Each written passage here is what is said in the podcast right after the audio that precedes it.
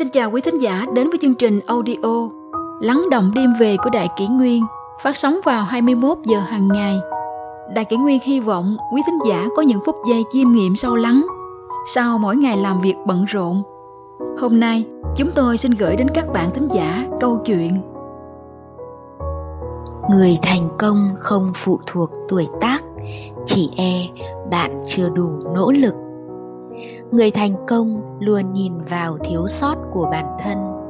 Kẻ thất bại luôn bình phẩm lỗi lầm của người khác. Bất cứ độ tuổi nào cũng có thể thành tựu bản thân, làm nên sự nghiệp. Quan trọng là bạn có nỗ lực hay không. Đừng tự giới hạn bản thân khi bạn cho rằng mình còn quá trẻ hay đã quá luống tuổi để thử sức những điều mới mẻ bởi vì thành công luôn ở phía trước. Vấn đề là bạn có quyết tâm thực hiện mong ước của mình hay không? Còn tuổi tác chỉ là quy luật của những con số mà ai ai cũng phải kinh qua. Đường đời dài ngắn luôn cần có ngã rẽ và những điểm mốc trưởng thành. Chúng ta hãy cùng chiêm nghiệm các điểm mốc trưởng thành quan trọng trong cuộc đời tuổi thiếu niên cũng là tuổi học trò, khi ấy các lý tưởng sống còn chưa định hình. Chúng ta vẫn chỉ là những cô bé, cậu bé mộng mơ trong lòng ngập tràn hình ảnh của các nhân vật anh hùng, tài tử, siêu nhân trên sách, báo, phim ảnh. Có những lúc ta mơ làm công chúa, lại có lúc ao ước được trở thành dũng sĩ, có võ công cao cường. 20 tuổi là quãng thời thanh xuân ngắn ngủi với biết bao đam mê, hoài bão về tình yêu đôi lứa, về những tiện nghi vật chất, hàm thích khám phá những điều mới lạ của thế giới bên ngoài. Những xúc cảm này đã chi phối phần lớn thời gian của lứa tuổi đôi mươi. 30 tuổi là độ tuổi đạt được sự chín chắn trong suy nghĩ, tính cách và công việc – nhưng đây cũng là nhóm tuổi chịu gánh nặng và sức ép lớn về mưu sinh, về trách nhiệm với cuộc sống gia đình. Những gánh nặng ấy giống như từng cơn sóng nối nhau, đè nặng lên đôi vai, khiến chúng ta mệt nhoài tâm trí. Ở độ tuổi này, chúng ta thường mong ước đạt đến đỉnh cao của tiền tài, địa vị. Một số người cho rằng 30 tuổi mà chưa thành công hay chưa tìm ra được hướng đi cho bản thân thì cũng đồng nghĩa với thất bại. 30 tuổi mà chưa lập gia đình thì sẽ rất khó có được ý trung nhân như ý. Sẽ phải sống như giá áo túi cơm mà qua nốt nửa quãng đời còn lại. Nhưng với suy nghĩ như thế, họ đã tự định ra tương lai ảm đạm cho mình. Người không có trí thì sao làm nên sự nghiệp được? 40 tuổi là độ tuổi của sự chín chắn, trí tuệ, kinh nghiệm và trầm tĩnh cũng đã định hình được lý tưởng sống cho riêng mình. Khi ấy, chúng ta không còn suy nghĩ và hành động bồng bột theo bản năng như tuổi đôi mươi nữa, mà đã thể hiện ra sự trầm tĩnh và lý trí. Tuổi 40, con người có sự chuyển hướng tới một diện mạo và tính cách điềm đạm, từ tốn, thể hiện vốn sống và kinh nghiệm, nhưng vẫn không ngừng học hỏi, sáng tạo trong công việc. Mỗi chúng ta, ai ai cũng sẽ trải qua những điểm mốc trưởng thành nói trên. Những điểm mốc ấy không quyết định bạn sẽ thành tựu trong sự nghiệp hay thành công trên đường đời hay không, mà chỉ phản ánh trạng thái tâm lý và thể chất của chúng ta người xưa nói, hữu trí giả, sự cánh thành. Nghĩa là người có trí thì cuối cùng cũng sẽ thành tựu sự nghiệp. Trong dân gian cũng có câu nói, có trí thì nên. Lứa tuổi nào cũng có sở trường, sở đoàn, bởi con người vốn không hoàn hảo. Thế nên, dù tuổi tác nào cũng cần quyết trí bền lòng, nỗ lực gắng sức thì thành công sẽ tìm đến với người có trí.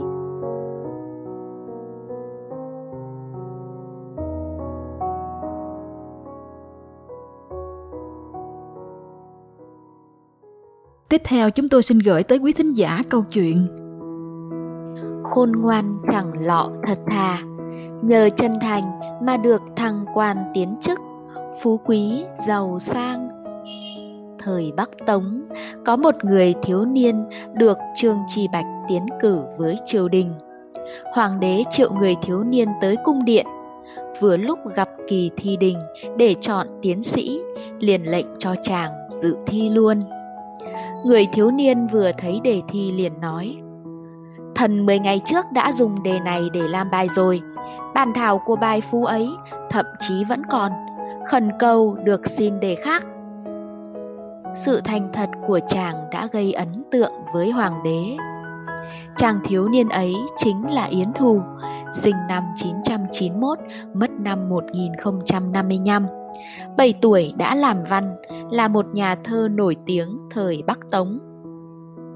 Từ chuyện xưa, khi Yến Thù nhậm chức, đúng lúc thiên hạ Thái Bình, triều đình cho phép quan lại chọn lựa nơi nào tốt mà làm yến tiệc vui chơi. Lúc ấy, các quan sĩ đại phu tụ tập đi du lịch khắp nơi, đến nỗi chợ phiền lẫn cao lâu tử quán đều có những chỗ đặc biệt dành riêng cho họ. Yến Thù lúc đó rất nghèo, không thể ra ngoài du ngoạn được, nên ở lại nhà cùng các huynh đệ nghiên cứu học vấn. Một ngày, triều đình tuyển quan lại cho Đông Cung, nơi ở của Thái tử. Đột nhiên trong cung truyền ra lệnh của Hoàng đế bổ nhiệm Yến Thù làm quan đại thần mà không rõ nguyên do. Ngày thứ hai, các vị chấp chính đại thần yết kiến chờ xét duyệt. Hoàng đế mới giải thích cho bọn họ. Gần đây nghe nói các quan viên đều đi vui chơi, cả ngày lẫn đêm, chỉ có Yến Thù đóng cửa cùng với huynh đệ đọc sách. Yến Thù cẩn thận đồn hậu như thế, có thể đảm nhiệm được chức quan ở Đông Cung. Yến Thù được bổ nhiệm rồi, được vào cung diện kiến hoàng đế nói rõ nguyên nhân vì sao bổ nhiệm quan chức cho ông. Yến Thù trả lời rằng, thần không phải không thích đi du ngoạn, chỉ vì quá nghèo không có tiền đi. Thần nếu có tiền cũng sẽ đi vui chơi, chỉ vì không có tiền nên không có cách nào khác đó thôi. Một lần nữa, hoàng đế lại càng bị thuyết phục bởi lòng thành thật hiếm có của Yến Thù, nên ngày càng ân sủng ông hơn. Sau này, Yến Thù làm quan tới chức tể tướng. Đến chuyện này, kể từ đó, thấm thoát đã một nghìn năm bãi bể nương dâu, Yến Thù đã không còn và ở mảnh đất thần châu quê hương ông, thế đạo suy đồi, cái giả dối lan tràn khắp nơi, từ thuốc giả, gạo giả, sữa giả, băng giả cho đến đạo đức cũng bị làm giả nốt. Cái chân, cái thiện thì bị vu khống, bức hại tàn ác.